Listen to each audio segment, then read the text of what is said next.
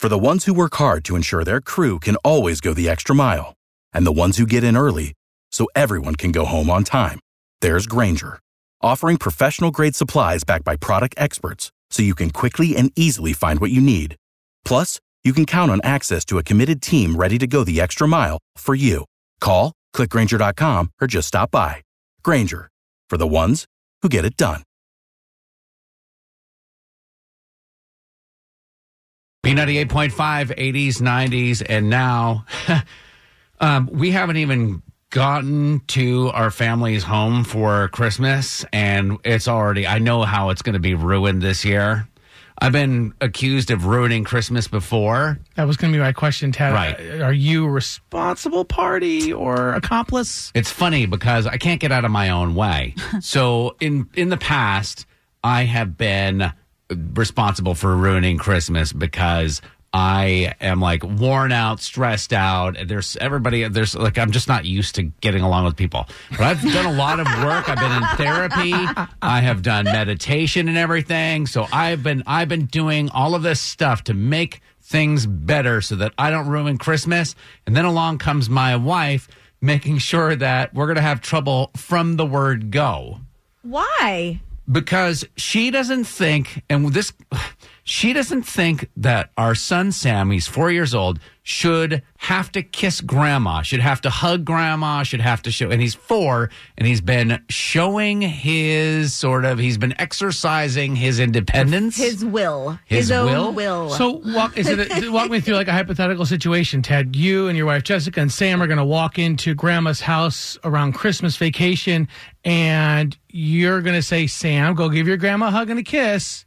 And he's going to say whatever he wants, and we're going to have to listen to whatever he says.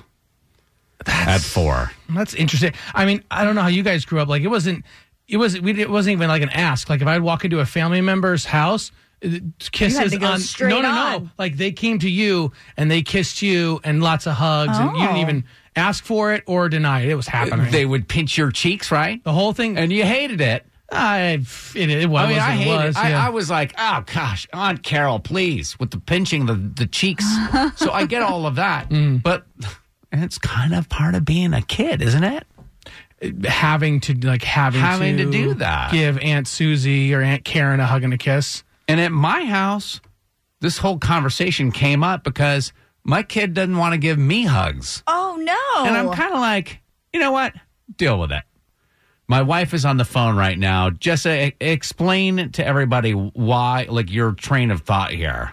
So I think that it's really important for a child to feel like they're like in control of their own body and to know like that they don't have to do things they don't want to do like especially when it comes to things. There should be consent. And I know that sounds that's like a buzzword right now, but you should be able to be like, Hey, do you want to kiss or can grandma give you a kiss? And if you say if the kid says no, then grandma should respect that.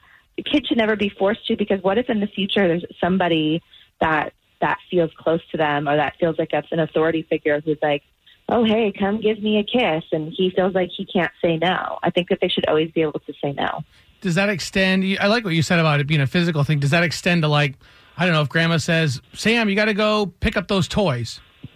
Yeah, I think I think that you, I mean you gotta like think about it as a as a physical thing. Really, I mean, you, I think it has to be a physical thing because otherwise you can't. They can't just say no about everything. But when it comes to something like you can't touch my body, I don't like that. I don't want to have to be physical with you. Like they should be able to say that. Like I'm never gonna. If somebody's like, "Come give me a kiss," and be like, "No."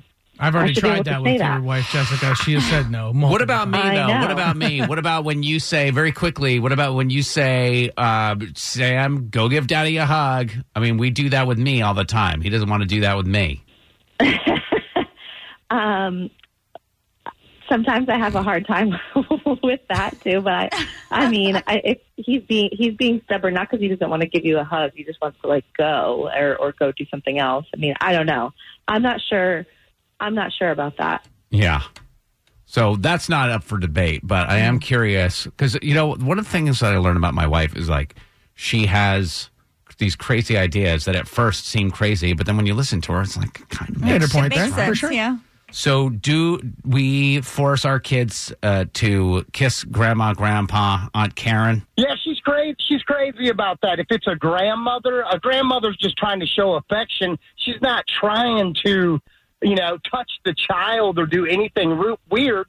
They just don't see them, and of course, grandparents die. They want to be able to tell the little kid, "Let me give you a kiss at Christmas time." You know, No, it's hard to argue with BJ there. Grandparents die. So, so I'll be like, Sam, he's like, I don't want to give grandma a hug. I'll be like, Sam, give grandma a hug. She's going to die. before she's dead. All right, dude. It's Thank like, you so cow. much. See you, buddy. Y'all God good day. bless you. Don't change. Heather in Douglasville. I do not think kids should be forced to hug or kiss grandma or Aunt Karen or Uncle George or whoever. So you agree with my Um, wife? I agree with her. Yeah, um, kids should be able to say no to things like that, um, especially at that age. You know, those are their formative years and where they're learning about themselves. Um, and it's really important to teach them that they can say no, um, especially with certain kids. And from personal experience, I have a child with sensory issues. He does not like to be touched at certain times. He does not like people to touch him Yeah. and he and he's allowed to say no. And you can offer a high five. And as an alternative, we do like a high five or a fist bump. Oh, yeah. Um, Yeah, My mother in law would grandma. love a high Yeah. five. Thank you, Heather. I appreciate that. She would deep fry that high five. All right. Debbie, real quick, deciding vote. I was with you until I heard her. And, you know, when you told your side, I was like, well, heck yeah, that's just not, not an option.